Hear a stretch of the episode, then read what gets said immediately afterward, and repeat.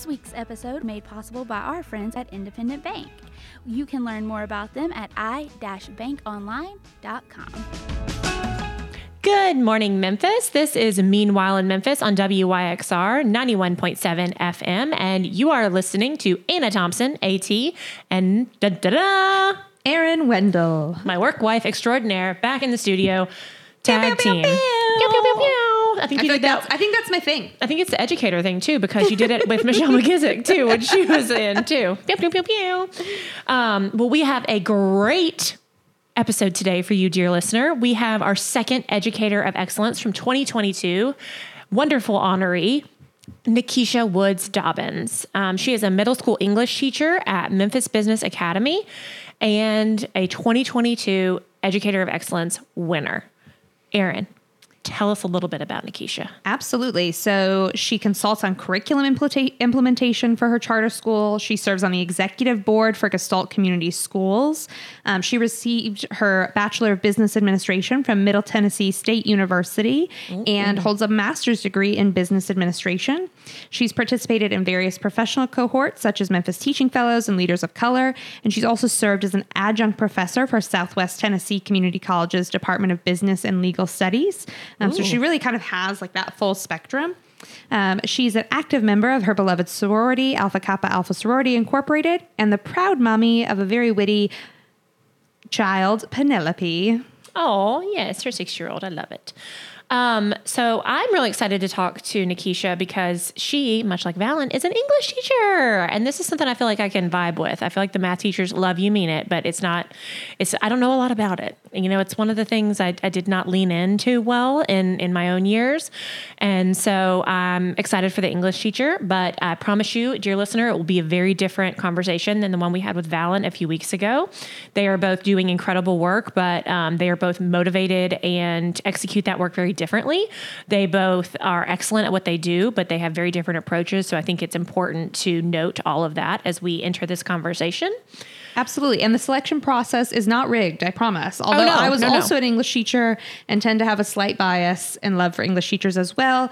Um, our educators of excellence are selected annually in a blind review process.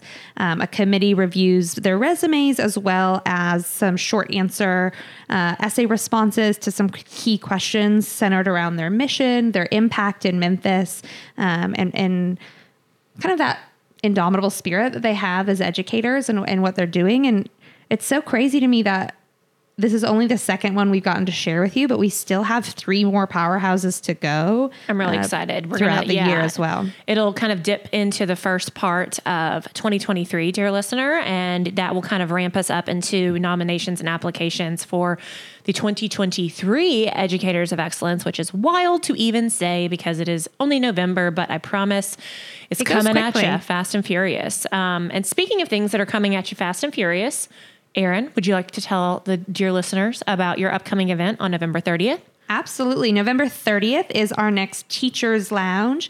These are really casual events meant to be kind of cocktails and conversations, happy hours, specifically for teachers, um, just pre K through 12 teachers, a space dedicated to them. And these were really born out of my own experience uh, as a classroom teacher, as well as research about what teachers value most in terms of their professional development. Um, and teachers tend to learn best through peers, that peer learning, you know, when they have somebody else who really gets it Yeah. and can give them another perspective, somebody who's tried it, experimented on their own.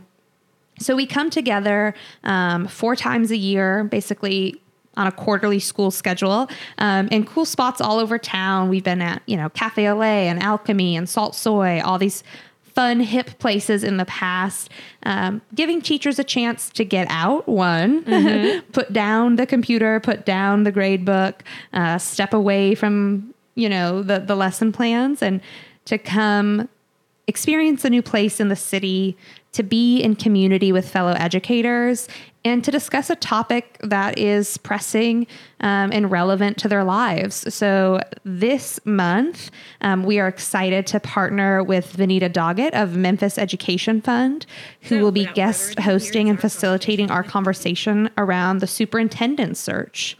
Ooh, some interesting stuff. Yeah, and it really impacts everyone. Like yeah. the, the decisions, you know, made from leaders at the top will will impact the entire district and and what's happening in our school districts impacts the future of our city. So and our communities just generally. So if you are a longtime fan of our teachers lounges, you'll know that these are usually on Tuesday nights. Teacher Tuesdays um, are typically these events, but that Tuesday, the 29th, is actually a Memphis Shelby County Schools school board meeting. Well, there they will be discussing next steps in the search process.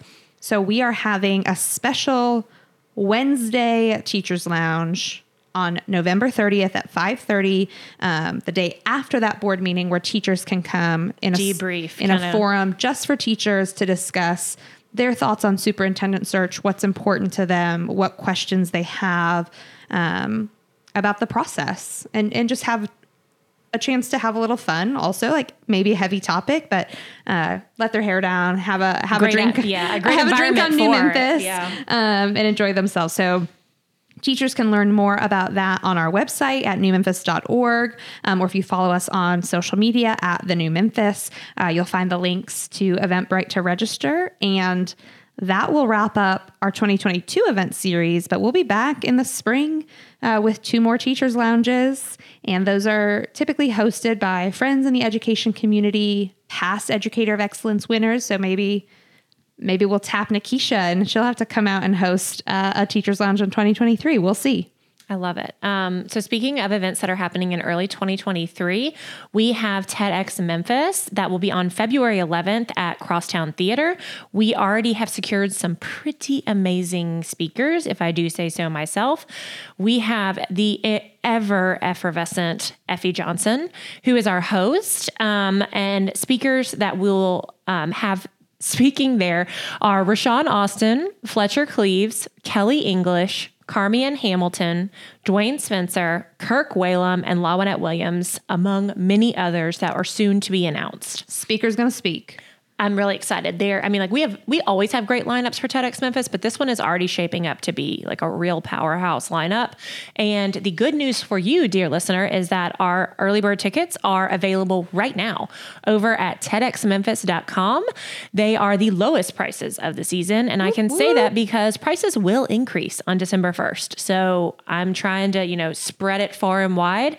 Get it while it's hot. I mean, get them while they're. I mean, I promise you to see any one of these people give a speak at like to give a talk. Sorry, I haven't had enough coffee this morning, dear listener. But to speak, to perform, to any of the above would cost way more than even one of these um, TEDx Memphis tickets. So I promise you, get them while they're on the early bird rate. And if not, purchase them after December 1st when we've announced the entire lineup and still come and join us. So we're excited for that. February 11th. Crosstown Theater. Find out more at TEDxMemphis. Doc, TEDxMemphis-Memphis.com. Sorry, again, I, I can't tell if I need more I'm coffee gonna, or less. I'm going to double check that. You said Memphis twice in that. So TEDx-Memphis.com. there we go. TEDx-Memphis.com. Go to it now. Don't wait until December 1st unless you really just want. Maybe that's your New Year's resolution and you're getting a start early. Spend more money. Pay if you more are- for tickets. if you are, head over to newmemphis.org and click on that big red donate button because we would love to have you spend more money with us. And you can do it right there, especially as we're entering into this holiday season. So, um, with that, we yeah, will, we're getting loopy. Let's, I know. Let's, go ahead and let's get into to our Nikisha, who will Yes. ground us. our um, lovely conversation with 2022 Educator of Excellence honoree Nikisha Woods Dobbins.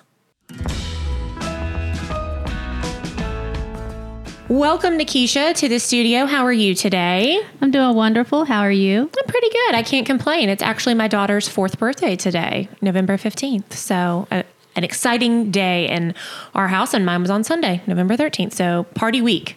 Well, happy birthday. Thank you. thank you. Thank you. And as much as we love to celebrate AT, we're so thankful to be celebrating you today. Yes. Um, and your win as a 2022 Educator of Excellence. Um, and so thankful for your time and joining us and getting to share more about your brilliance with all of Memphis. Thank Not you yet. so much. Absolutely. Congratulations. Um, we're going to kind of start it off a little easy, kind of get you warmed up. So, can you tell us a little bit about yourself and how you chose a career in education? Absolutely. Um, my name is Nikisha Woods Dobbins. I am a Memphis native. Um, I've been a classroom educator for 10 years. This is actually year 11 for me. Um, and I got interested in education sort of by accident, I think I would say, mm-hmm. because when I was in school, I never wanted to be a teacher. That wasn't on the list of all of the careers that I wanted to have. When I think about Barbie and all of her many careers, oh, yes. it wasn't a career woman. it yes. was yes, the career woman. So it wasn't a career that I wanted to have, but I did have a deep set passion for advocacy um, and social justice, I feel at a pretty early age, I was always wanting things to be fair, always wanting things to be right for everyone involved. And after I graduated from college, I went on to law school in Chicago. Ooh. And I ended up coming back to Memphis and I started working in corporate America and transitioned into higher education. And I had a situation where, with a student who needed some help with some homework. And the I would say the help that she needed was help that I thought she probably should have already been able to do on her own, especially as a college freshman. Um, but she didn't understand the assignment, didn't understand how to get started. And that troubled me a little bit because I remembered the legislation of No Child Left Behind. That was around the time that I was in college. And so I knew what it was supposed to be mm-hmm. um, as it was explained to us when we were in college. But then some years later what it actually turned into. Yeah. And so based on that, I wanted to see if there was anything that I could do on the policy side, maybe, or the advocacy side of education to try to help with the achievement gap um, and just, you know, impact education in some way. And for me personally, I felt that the only way that I could do that and be impactful was to actually go into the classroom to see what were some of the challenges that teachers and the students and even administration were having with closing that achievement gap. And so I enrolled in an alternative teaching program um, with Memphis Teaching Fellows, which is through the New Teacher Project. Oh, cool. I got my Tennessee teacher's license there. And so that was sort of the start of it. Um, and here I am. Love it. Here I am. Nikisha, what sort of wisdom do you think you were able to bring into your career as a as an educator, given that you had transitioned, you'd had experience in law school in the corporate sector? Um, how did that better prepare you for what you'd encounter in a middle school classroom? Wow. Uh, so I knew what the students would be up against. Um, mm. I had real world experience on what my degree meant to me, what my diploma meant to me, and there were just things, there were conversations that I could have with my students starting in middle school that they really probably weren't thinking about because they were just focused on middle school stuff, Facebook or yeah. what happened on Twitter. Uh, and I just sort of knew what was up ahead for them if they chose the college route or if they chose the technical route. And I was able to guide them. And so that was just some of the experience that I brought with me into the classroom. Um, Sorry, do you have a follow up here? I just had to laugh because you said middle schoolers and Facebook, and that that shows that you are a seasoned teacher and have been teaching middle schoolers for 11 years. Because I feel like nowadays Facebook is out with middle schoolers. It is out, so it's like I don't even know that Snapchat is, and that probably is even showing my age a little bit too because I don't even know that they talk about Snapchat anymore. So I think it's, it's always all, It's all about the TikTok. Oh god, oh, tic- yes. oh gosh. TikTok. Um, Something that you mentioned um, about bringing your experience in corporate America kind of into the classroom and knowing what students would be up against. You mentioned in your application that um, you want students to know that teaching and learning can happen anywhere, not just within the bounds of curriculum, et cetera. So I was just curious if you can share an example of a time when you felt like students were gaining valuable life lessons that were outside of those um, kind of must do check boxes. So I do teach English, English yes. language arts. And some of the areas that I found would be really, really valuable to my students, which is also it's you know it's a part of the standards as well. But just the that basic reading comprehension portion of it, but more so to get an understanding, um, and not just from us reading text and understanding text, but I would show them contracts because I would ask Ooh. them who are some of your favorite people, your basketball players or your football players, or even your uh, your singers, your mm-hmm. artists, and things like that. But just who are some of your favorite people? Who are some people you maybe aspire yeah. to be at some point? And we started talking about what they have to do and how they have to look at their contracts and how they have to go about securing they call it securing the bag.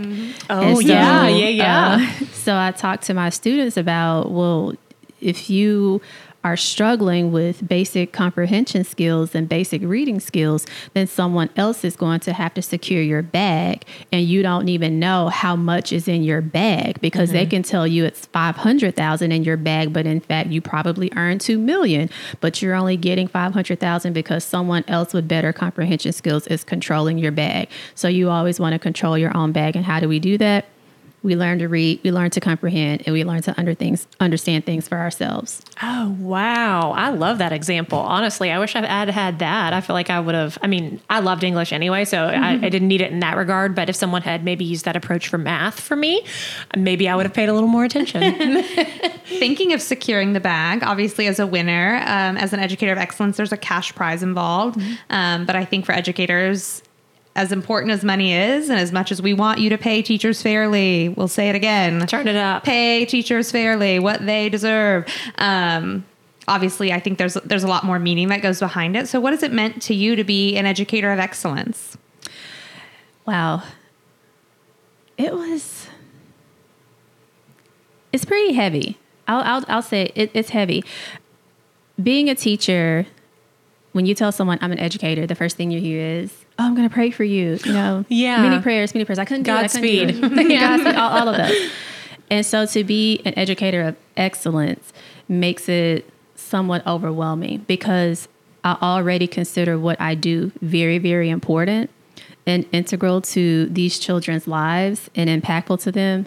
And I want it to be the most impactful in a very healthy way. And so when you sort of shine that light and say, okay, you're an educator of excellence, then it's like, I really have to make sure I'm doing, you know, exactly like I have to make sure I'm doing the absolute best. So it's almost been like, you know, overwhelming, kind of heavy, just to heavy as the head to, to wear the crown, so to Yeah. speak, to think about it like that. Um, it's been sort of like that. Like I've, I've always felt comfortable being a teacher because I understood the assignment, as my children would say. I love it. I understood the heaviness of the assignment of teaching these kids and molding these kids. But now, as an educator of excellence, it becomes even more so important to make sure that I demonstrate what that is. I love that perspective, honestly. I feel like sometimes, I mean, at least for me, it would be easy to be like, cool, I won an award. I'm obviously awesome.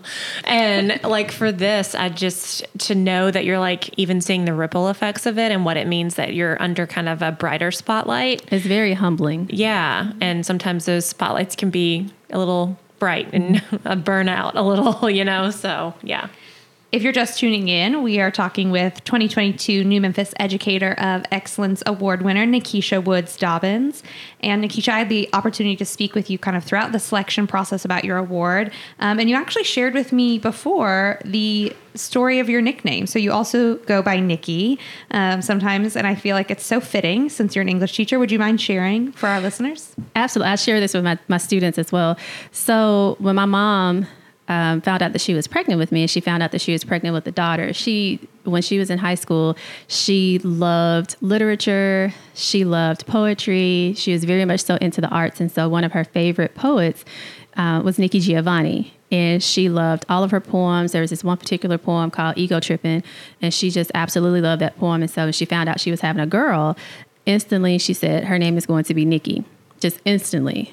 And so the only reason why she ended up naming me Nikisha was because she felt that Nikki may not have been formal enough for my birth certificate. and so she was just over Nicole. She felt like it was too trendy at the time.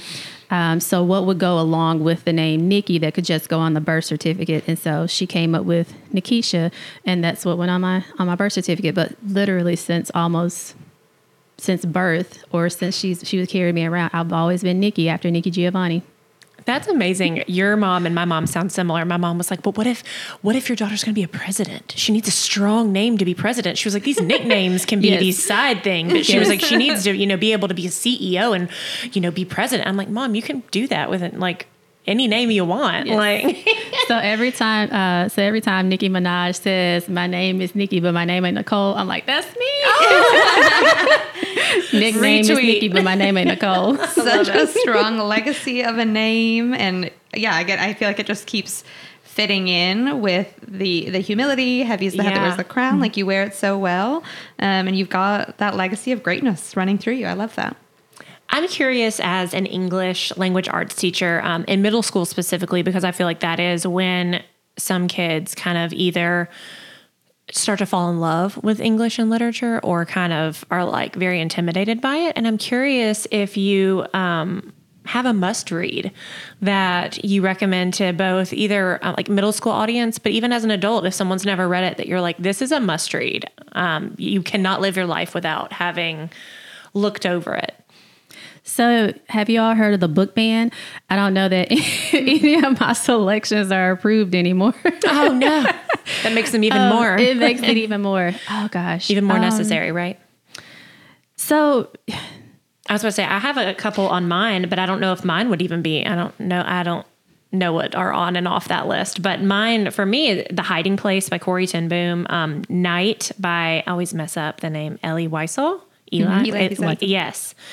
Um, obviously have a passion for World War II books, and so that's where those come in. But others include Where the Red Fern Grows and Lord of the Flies. So, I absolutely love where the red fern grows, but I love it more so because I'm a dog lover. Ah, oh So, gosh, that's like Red Fern- heartbreaking. It is. Where the Red Fern Grows is probably one of my favorite middle school books, and I remember it still to this day. I just absolutely loved it, but it was more so because I just absolutely Love love the dogs. doggies. So it. I, would definitely say Where the Red Fern Grows is one of them.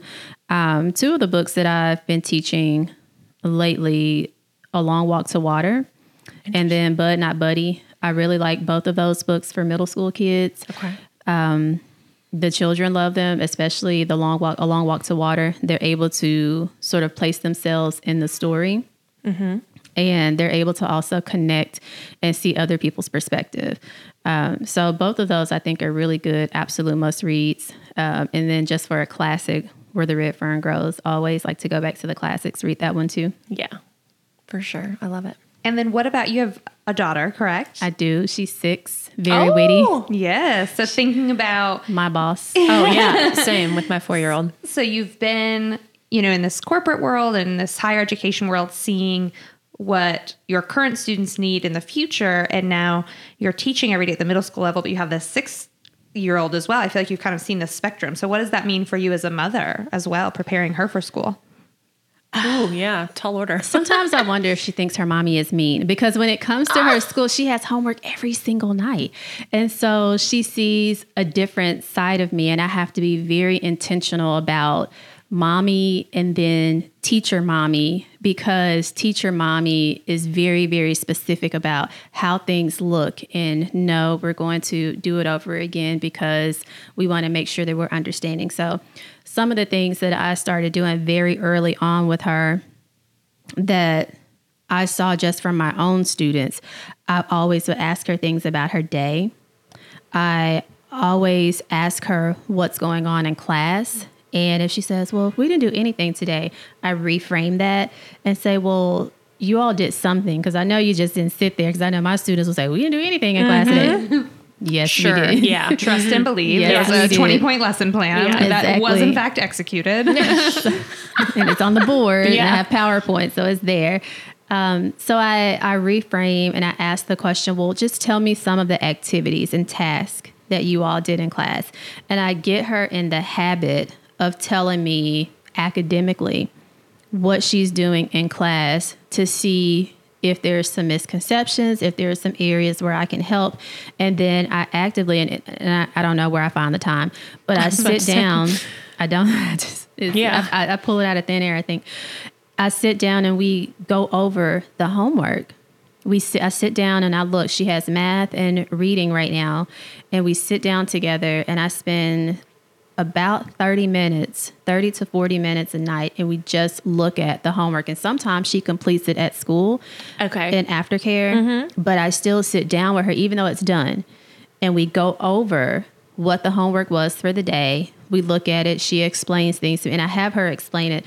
I put her in a position of power to always be able to explain to me what's on the paper and what she did and why, and giving her um, that opportunity to have more of like a, an extension of learning. And I saw that from my students of just what are just some of the conversations that you have with your parent or your grown up, your loved one when you get home? Do you talk about what you're doing in class? Do you talk about what you're doing in school? And I found that to be lacking and a breakdown with those students that they're not often asked that, and especially at the middle school level. Parents have no idea like what's going on. And so I intentionally started that as a routine to make it a habit that she knows that every single day, mom wants to know what happened today at school. And my goal and my my my wish is that this continues all the way through whether she chooses to go to college or Yeah, not. through But that- life. through life. Yeah. That we're always talking about what I learned today, where I had challenges, what I want to do better, and this is what I'm going to do about it.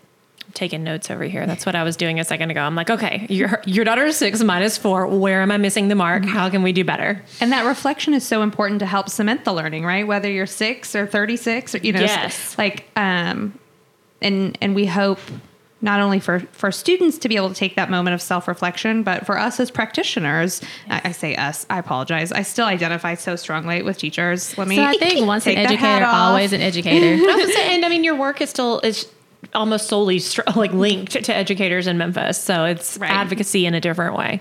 So thinking of our Stride program and, and what we hope for teachers to get that sort of reflection, um, we got a quote from a past participant, Andrea Munoz, said, Stride has efficiently and effectively used my time to provide meaningful time for reflection and practice in my professional and personal life. Um, so I was just so thankful to hear something you're doing so fundamentally with your child, with students, um, is also something we hope to provide space for for teachers um, to con- kind of complete that cycle of self reflection, learning, growth um, at any stage of the game. Well, I think that's something that's just lacking overall, not even so much just in education. I think that just as humans, we don't take time to reflect. I would agree with that. Yeah, we're just too busy. We're just so busy. Going into the next thing, the next Every best it's, it's thing. the the very like literally going to the very next step that you don't just take a moment to process, and that's even something that I've started doing more actively. Like I would do it all the time anyway, but now I actually speak up and tell people I'm going to need a moment to process and think about this. Can I get back to you in 45 minutes or 24 hours? But like I, I speak that and let that be known out loud. I need time to process and reflect. I think that's so powerful too, and I believe that that goes back to I think the mental health, um, you know, stuff that's been bubbling up the last few years, and I think people are now more vocal about the boundaries that they need and not being able to, you know, stay on the hamster wheel 24 7, 365. And so I really do love that we've put that emphasis on reflection and that you carve out that time when I'm sure it's very difficult. I'm sure you have plenty of, um, what do they call? Like, check check marks checks Check boxes. yes like things All the boxes. checkpoints that you have to hit. And so it's like must do this must have this test score must you know must have this outcome must whatever. But like taking a moment to say hey where did we struggle here? Where did we do great? Where did this make you feel really confident? And where did you feel less confident? And how can we work on that and make it better? We are talking with 2022 New Memphis Educator of Excellence and 11 year educator, Nikisha Woods Dobbins. And I can't help but think uh, some of those boundaries you set, some of that time for reflection is just obviously a result of time in the classroom. But um, I think it's kind of the catch 22. I, you probably got those things because you've been around long enough to know the importance. Um, but having those things will also help keep you around and, and persisting. So I'm curious how your perspective has changed um, now being 11 years into your career. Obviously, priorities are shifting. It's it's less about like making it through the day, although there are still days about making it through it, and maybe more about teacher leadership or kind of a long term vision. Um, so yeah, just how the perspective has changed over the course of your career. So my first year as an educator was much different. I came I came in it was Hard about stop. it was you know at the end of the year I was like, "Whew, I survived that." yeah Um I haven't quite felt that I survived the year that so that lets me know that that first year was really Was It's it? an outlier. it was- Yeah. I want all new teachers to know. Yes, that- year that- one is an outlier. the learning curve year one to year two, it's night and day difference. So it does get better if you It does are- get better. If you are in the thick of year one, it gets better. Come see us at Stride. We'll help you along. But go ahead. it does it, it does get better so year one year one i i had a lot of misconceptions um even though college educated law school like grad school all the things. And you had that mission to go back and and the, and the mission. Yeah. I, I there were just i had quite a few misconceptions that i even had to work through during that first year as a teacher. Misconceptions about um, leadership just how people in administration um, did their job or were supposed to do their job and the support support within the schools support in the school system teachers and how teachers support each other resources. I had quite a few misconceptions. I just you know i sort of assumed that someone would come you and know bring you reams of paper. all of that just come into the classroom and, oh i thought you would probably need this and so let me just make sure you have like i just thought that because other people had sort of come along and knew what teachers needed that as a first year teacher just as a new teacher that i really wouldn't have to seek out resources and assistance and help and things like that and that wasn't necessarily the case. A lot of times, teachers do have to seek out re- those resources, and if you're not really familiar with an education educational environment, then you don't even know what resources to seek out. oh, true. You don't even know what professional developments you should be taking or should want to take. And so um, now, I- I guess you would consider me more of a veteran educator. Now, my perspective is in looking at education, the way that we think about corporate America, and when you have new teachers come in, I don't want to call it hand hold, hand holding. We call it coddling when we think about school and elementary school and middle school. But you almost want to coddle the newer teachers because it, it can be a very high stress environment. And they need a lot of resources and they need a lot of outlets to just be able to manage because they're going from managing themselves and maybe just managing a few other people to managing children. And that's a that's a really big thing to manage anywhere from 70 to 120 different personalities, little personalities, um, sometimes um, grown personalities, but in little bodies. and so that's that's a lot. It's a lot of energy all throughout the day. And so my perspective has changed when I think when I think about teacher leadership. It's not it's not necessarily me thinking like I have all the answers because I don't. But it becomes more so on me thinking I want to co-create and collaborate um, with everyone across the board because we're all really here for one common goal, and that's to ensure that these young lives that we're touching grow up to be um, valuable citizens to our world, to our country, to our city, and to our state. And that really is sort of on us right now while they're within the four walls of this building is to teach them everything that we can so that when they go out there in some type of way, we can reap that reward Yeah. um, later on, you know, whether it be through their children or their grandchildren, but sort of create their pipeline. And so as teacher, as a teacher leader, I think more so now it's co-creation, collaboration. Um, let's sit down all together, put our, our heads together. You might be a first year teacher, but you can absolutely contribute to the conversation. Um, you may think you don't know anything, but you actually probably know a lot because you have fresh eyes Yeah. versus my 11 year old eyes. and so, what are your thoughts and what are your ideas? And by bringing them in on the conversation, it allows them to feel like they have a place, but it also allows newer teachers to feel like they have support and they have an outlet. And then it allows some of the, the more seasoned teachers to feel like, okay, I can take a little bit off my plate because somebody else has joined in to be a thought partner. And I'm not doing all the stuff because they feel like, well, she's a veteran teacher, so let her do it. Um, so I think of it in that way now. It sounds like successful onboarding is honestly like I wouldn't even think of it as coddling. Like that's what successful onboarding looks like in corporate America is to quote unquote coddle new hires. I mean, you have a 30, 60, 90 day plan. Mm-hmm. You have, you know, all of these tasks set up. You have their desk ready to go. You have, you know, all the terms defined for them. You have all, you know, that's what corporate America looks like in onboarding. So that's I feel like you've just like taken it upon yourself and speaking about like what the students like sowing the seeds now and like tending to that like weeding those gardens so that you can reap the harvest later but it's also the same with the teachers because it's that mutually beneficial relationship where you get to mentor somebody mm-hmm. and they get to feel empowered that their voice is being heard and that not knowing some things is actually a benefit so I just yeah, that's and exciting. Shame, shameless plug if you're looking for the the sort of collaboration that Nikisha's talking about and having a chance to get your voice heard in just two short weeks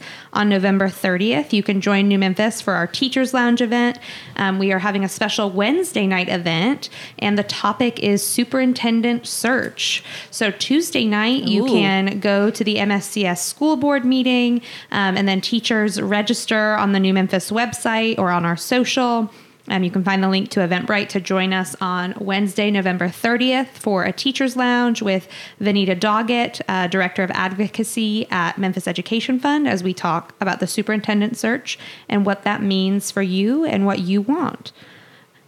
I love that. And I would actually encourage teachers to encourage their students to take part in that too. So let this not be a moment where just the teachers and the parents involve themselves or engage themselves, but bring your students into this conversation as well, because this will be their superintendent. And I remember uh, when Dr. Harrington was my superintendent. And so we think about that MCS that we grew up under. And so I want the students to be just as much involved, going back to the policy part and all of that, but want the students to be just as involved in that because I do believe in students um, having a say in their education. Um, it's not just whether they want to or not. I actually feel like it's their right. Absolutely. I will say bring them into the conversation generally, not that specific conversation, because teachers' lounges are 21 plus happy hours specifically for pre K through 12 teachers. But then bring the conversation like talk to your students to on yeah. you know on tuesday on the Being week a part before of the conversation bring that to them um, and something you just mentioned again talking about you growing up as a student at ms or M- memphis city schools legacy mm-hmm. um, and in hearing you talk about preparing your students to be you know citizens of our city obviously you went away you you were in chicago for law school um, but you're choosing to be in memphis as a Memphian yourself and now as a Memphian who's educating future Memphians. Tell us a little bit about that choice. Memphis, I think, for me, will always be home. And I used to wonder why people would graduate from high school and then they would go off to college and they would never come back. And I graduated from high school and I went off to college and then I didn't come back. I didn't come back. Touche. You're like, okay. for some years. And what brought me back was I think about how people always want to give back to where they were raised because I was Memphis Memphis raised. Um, definitely Memphis, Memphis, Memphis. Mm-hmm. Um, and when you just think about the culture and you think about the city and what we're known for, um, I went to the Overton High School. I was in the creative and performing arts program there. Um, so, very much so, Memphis is, um, I'm a part of the fabric of Memphis, and Memphis is a part of my fabric. And so, even though I did go away to college and I went off to, to law school and things like that, I think I always knew that at some point, whether it was a physical presence in Memphis, whatever I chose to do with my career or with my worldly impact, it would benefit Memphis in some way because that was always home. Um, and so I ended up actually coming back. And so now I'm able to have that impact the way that I wanted to, being physically present here. But it was just something that I knew, regardless, wherever I ended up in the world, whatever I did, I would always make sure it came home and benefited home. Um, so that is why you chose and continue to choose Memphis. Um, and you talked a little bit about how you chose the classroom from corporate America and from the policy perspective. I'm curious what keeps you in the classroom like that's what brought you to the classroom is you know wanting to advocate for equitable education and making you know empowering students for tomorrow and so i'm curious if that's still the same thing 11 years in or if there's been kind of nuances to that mission Some of the nuances have been, for me personally, sometimes you look at education and it, it looks like it's very politicized. Um, some of the decisions that are made, particularly for black and brown children, for uh, for children who are underserved, for various populations, it seems it seems that at times those policies can be very politicized, and it's about um, whatever the Republican or the Democratic Party wants to happen at that particular time, and I don't like that. And I think more than anything, if you ask teachers why they are fleeing and they're leaving and they're, you know, getting out in droves and they are resigning, a lot of times it's because that is the feeling that my hands are so tied that I really just can't even teach and just do what it is that I love, which is teach English or teach math or teach science. Um, like I mentioned earlier, the book ban. Um, so when you think about why teachers are leaving, that's that's somewhat of the why, and also the the coins, the pay. So yeah that too. the bag The being in bag, charge of yes. your bag and realizing it's a little empty your the bag is very light. Um, more like a, a paper bag and not an actual handbag. But so, but what I think what keeps me there is something that I've had as child is like this. Um, I'm very optimistic. I don't know where I got that from, but I always manage to keep, if nothing more than a mustard seed size of optimism that things will get better, that change will come. And I know there's a song that, you know, change is going to come yes but there's always just the hope and the optimism that things will get better. Um, and then to know that when you actually truly like kids and you love them and what happens to them is important to you, then that's also something that keeps you placed in that area to try and, and make sure that there that you're that you're someone that's there for them to be able to depend on. Um, because who else is going to come in if not me? Yeah if not me then who? Yeah.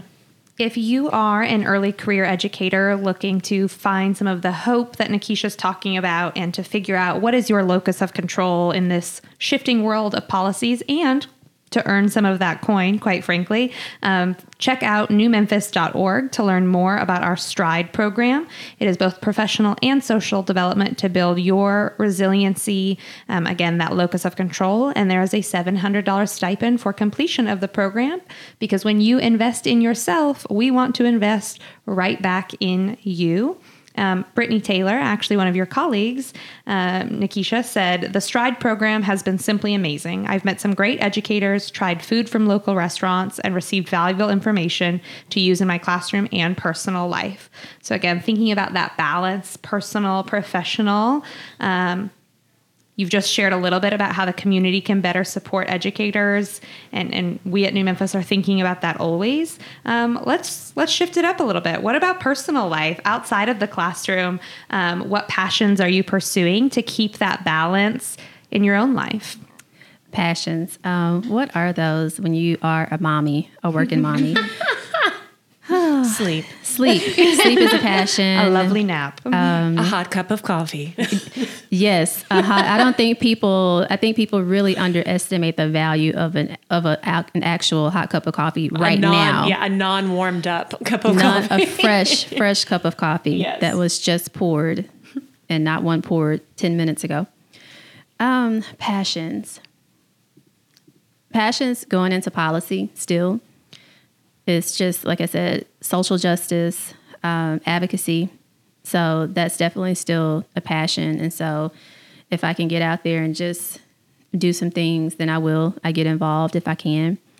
Um, I am looking at what I can get my daughter interested in. She plays tennis. oh So she asked me one day, Mommy, are you going to learn how to play tennis? And I'm like, you know, I actually wouldn't mind taking a few lessons. Yeah. It was something I was interested in when I was in middle school, but with me being a part of the band, it wasn't really a lot of time for us to do very many other things. So I actually might take that up as a passion, just getting back sort of involved in sports, but something like tennis or maybe something like golf um, that I would enjoy doing. Traveling.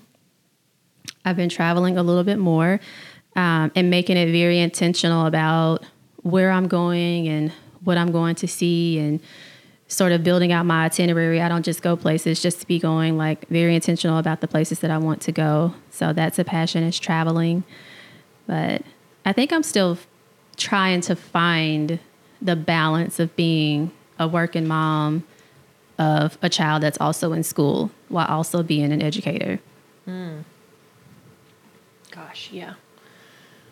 I'm curious if you would give um, the average Memphian what is one um, what is one misconception that they probably have about educators, and then what can they do to help educators on the flip side of that?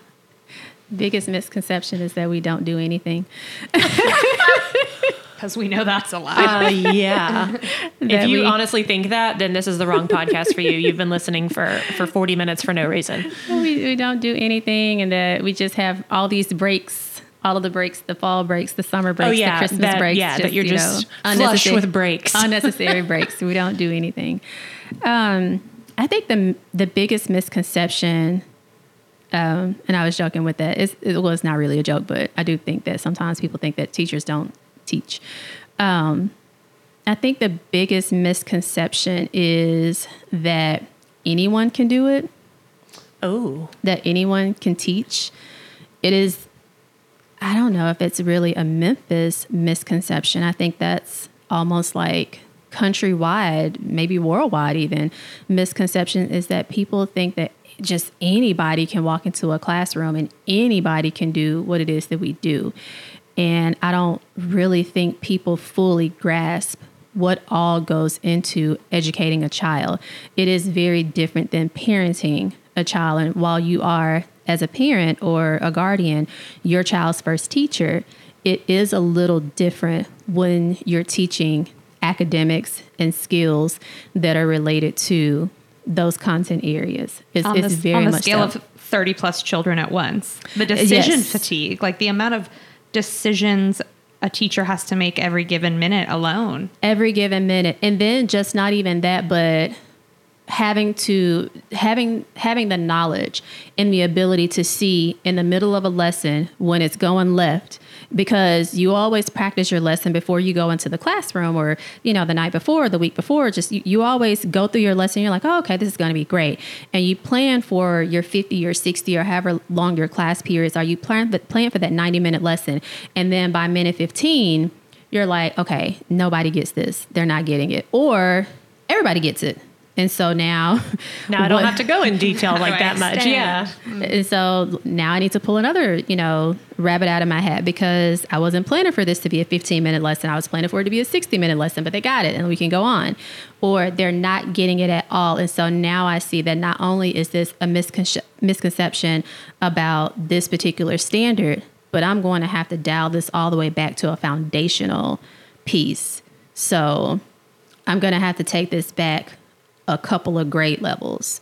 Um, and so teachers are really skilled in being able to do that when they're standing right there in the midst of the classroom and in the midst of a lesson. And they use that information, they use that that data to guide them to go forward, but at the same time to give them a moment to reflect on, well, how can I change this up or how can I reteach this? Um, they didn't understand it this way, or a small percentage did. And so it's the other half that I need to reach. Or out of 30 kids, um, 20 got it, but 10 did not. And so now I need to do small groups. And so when you think about anybody can do this, no, anybody really just can't. First and foremost, you really got to like kids. Yes. Baseline. Other people's kids. Yes.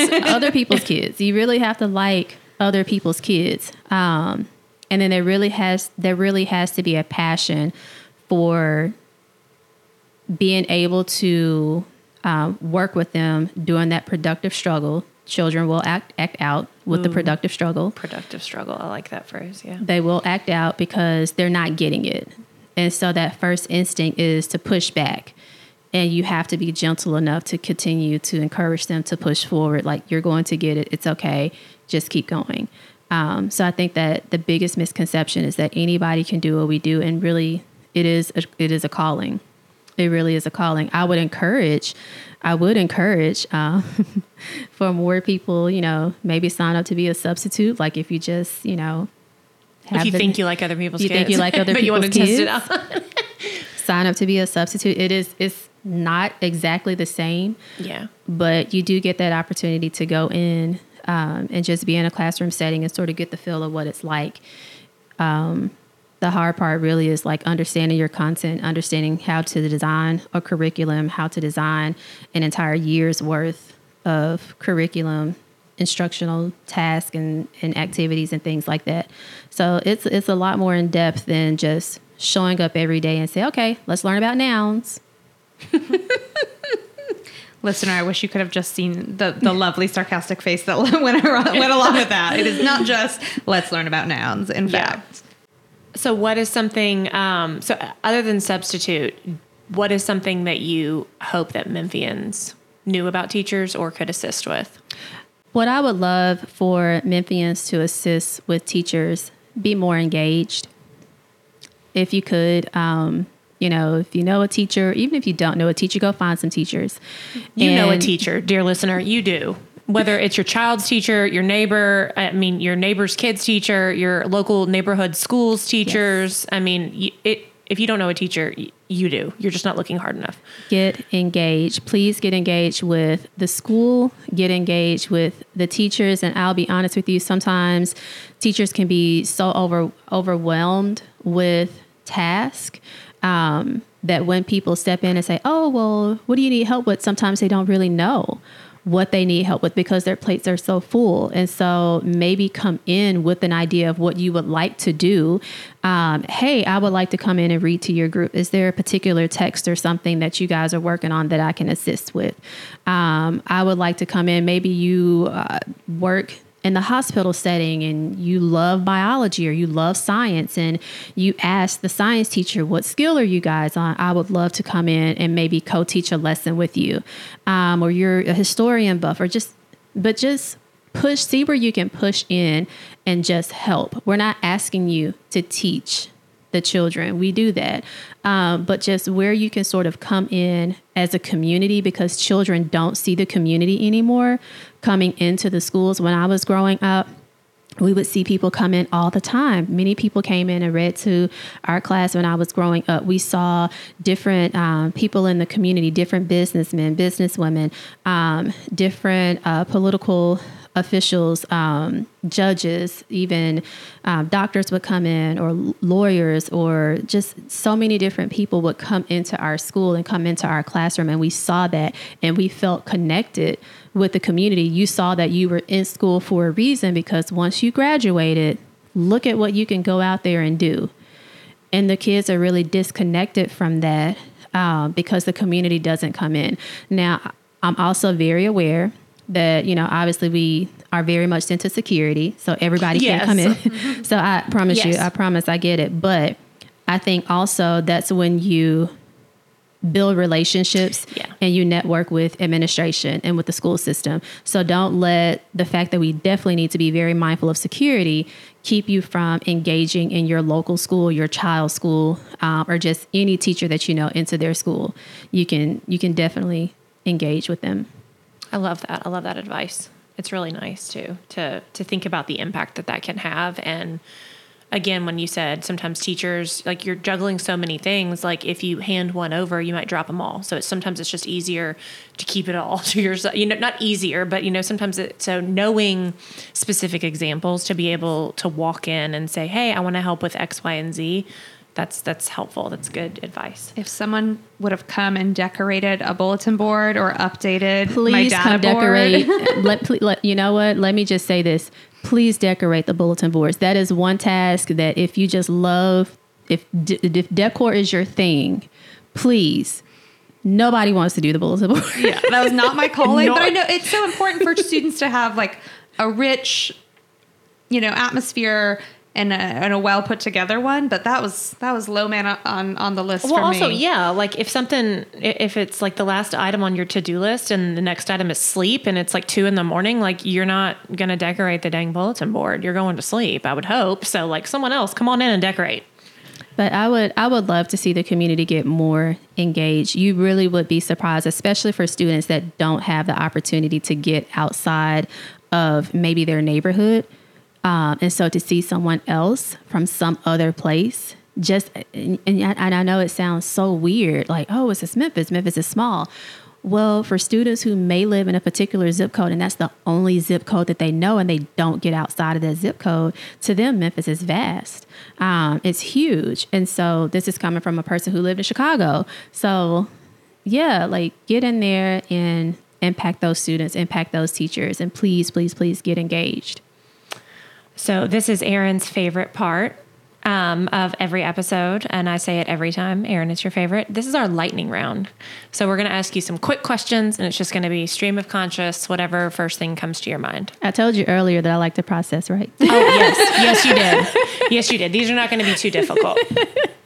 So, are you ready? yes. The first question mechanical pencil or regular, like traditional pencil? Mechanical pencil because I'm, I'm tired of the pencil sharpener conversation. If you did not teach your current grade level, which grade level would you want to teach? Probably eighth grade. Okay. Flip side, which grade level would you not touch with a 10 foot pole? But we still love whoever these children are. Oh, um, it's actually seventh grade. Um, that's just, but, but I teach seventh grade. But and there's a reason why they are just like they're going through all the changes in It's a seventh tough grade. time. It's Just a very tough time Ooh, for the it's kids. It's a tough time It's, for everybody. it is not for the weak. Um, electronic notes or physical notes? Physical notes, physical notes. It commits to memory. Oh, Big connection, yeah. big connection. Okay. Switching gears, favorite Memphis restaurant? Oh my gosh. Cozy Corner barbecue. Mm. Ooh, that's a good one. Mm-hmm, mm-hmm, mm-hmm. Um, favorite thing to do in Memphis with your daughter? We go to the Children's Museum. All that we go to a lot of museums. The Children's Museum, Pink Palace. We go to those places. I love it. Grizz game or Redbirds game? Oh, no pressure. Yeah, no. Oh gosh. So, oh, oh gosh. You made me choose between two of the teams. I'm gonna say the Grizzlies, and the only reason why is because I'm not always an outside person. I do love outside, but at least in the Grizzlies game, if it's raining or if it's Yeah. really really hot, I'm inside. But I love the Grizzlies. I love them both. We go to both. Are you more likely to rep your alma mater or your current school? Oh, I do. I rep my alma mater. I always do. Um, even when everyone is doing Memphis Madness, I have on an MTSU. That's where I went. MTSU shirt. Um, this is my favorite one. They did it on the Today Show. So you have four folders. They are red, yellow, green, and blue. And you have four subjects math, history, science, and English. What color goes with what? I don't know why. Math is always like the blue. History is red. Um, science. What were the other two colors you said? Yellow and Green and yellow. green and yellow. I would do science for yellow, and then the last one would be green. Yellow would be green. Oh, you just blew my mind. I Yeah, feel like you just same. broke all the stereotypes. I yeah, love you it. did. That's actually not one of the common answers. There are common answers for this, and that was not it. So you are a creative thinker, I think. Way to be an individual. Yes, way to, yeah. Blaze a trail, pioneer. Awesome. And finally, what we love to ask all of our guests one word to describe Memphis. Resilient. Nicely resilient. done. Memphis, um, again, born and bred, Memphis native. Memphis has seen very tough times, but we always bounce back. Even that mustard seed of hope. Always got to have it. I love it. Well, thank you so much for being with us today, Nikisha. It's been a pleasure and a joy, and we are so grateful for all that you do for our community and all of the lives that you touch and, you know, send forward into our community to do great things. Thank you so much. Thank you for having me. All right, Aaron. Um, I think we got most of our big announcements out of the way at the beginning of the show. And so now we just get to marinate in all of the things that Nikisha said. And I hope listeners are thinking about that period of reflection that she takes for her daughter, for her students, for herself, and that you're taking some time uh, as you go about your day to think about what you've been learning lately and how you're implementing it and, and how you're using that to give back to your community and shape the future of Memphis. I agree. I think that reflection and empowerment were two of the things I really took away from Nikisha's, you know, words of wisdom. Um, um, that's definitely stuff that I'm gonna, you know, take to the bank for sure. Put in my bag. Secure the bag. AT. secure the bag. Secure the bag. Yeah, definitely showing my age here. But thank you very much for um, everything, dear listener. Thank you, Aaron, for joining me in the studio today. And- Anytime, anytime. And so until next week. Pew pew pew pew. Bye. This week's episode was made possible by our friends at Independent Bank. You can learn more about them at i-bankonline.com.